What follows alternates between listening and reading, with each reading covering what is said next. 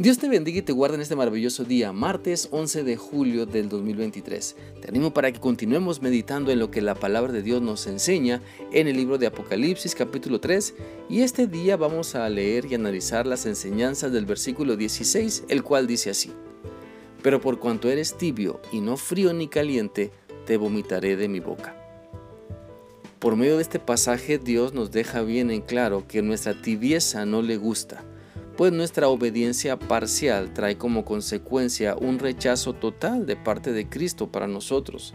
El término tibieza implica que nos hemos acostumbrado a obedecer solo algunas cosas, quizá lo que se nos hace más cómodo, quizá lo que a nuestra consideración es fácil y no exige un mayor y mejor compromiso. Pero Cristo quiere que aprendamos a obedecer siempre, en todo tiempo, ante toda circunstancia.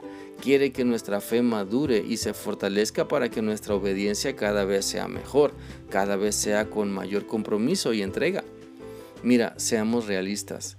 Nadie quiere en su equipo, por ejemplo, en su equipo deportivo, a un integrante que no da lo mejor, que solo, que solo corre poquito, que piensa más en no despeinarse que en el bien común del equipo, que está, que está más preocupado por no sudar que en dar lo mejor de sí. Nadie quiere trabajar con una persona que siempre llega tarde y se quiere ir temprano.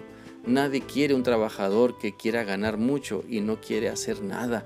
Nadie quiere una persona trabajando en su negocio que no da lo mejor de sí. Nadie quiere trabajar con personas que solo buscan su beneficio personal.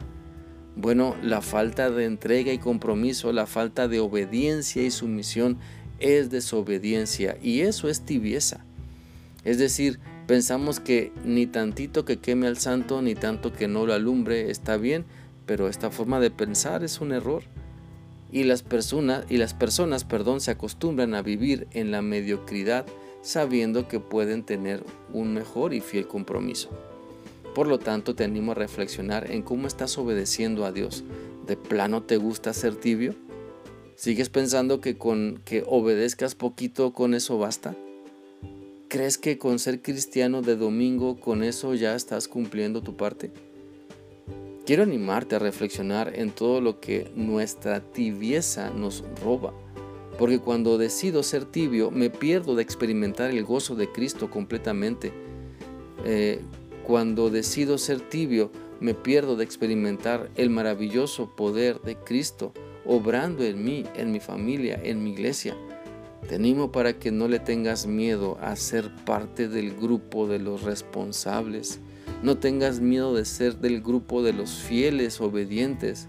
Deja de criticar a los que tienen mejor disposición que tú y únete al servicio fiel y verdadero que ya muchas personas están entregando a Cristo.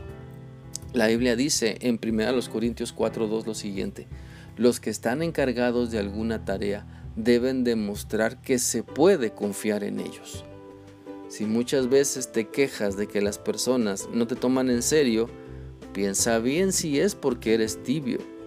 Si a cada rato estás anhelando una oportunidad para servir, piensa que si esta no llega, Tal vez sea porque no estás demostrando compromiso, porque no estás obedeciendo, porque has elegido ser tibio en áreas de tu vida donde ya debería ser un buen testimonio.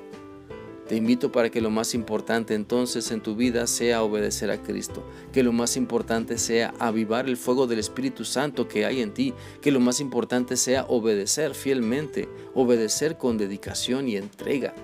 Cristo quiere transformarnos y no que le rechacemos, porque nuestra tibieza no es aceptada por Él, nuestra obediencia parcial, Él la rechaza por completo, nuestra falta de compromiso y amor hacia Él no puede traernos bendiciones. Mientras no nos rindamos por completo a Cristo, seguiremos pensando que Dios nos ama así como somos, poniendo miles de excusas para nuestra tibieza porque pensamos que esa tibieza nos ha dado algunos resultados.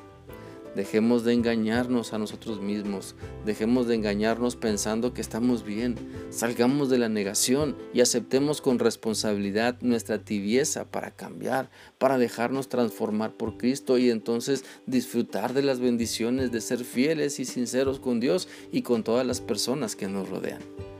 Espero que esta reflexión sea útil para ti y que sigas meditando en lo que Dios te ha mostrado hoy. Que la paz de Cristo llene siempre tu corazón. Dios te guarde siempre. Hasta mañana.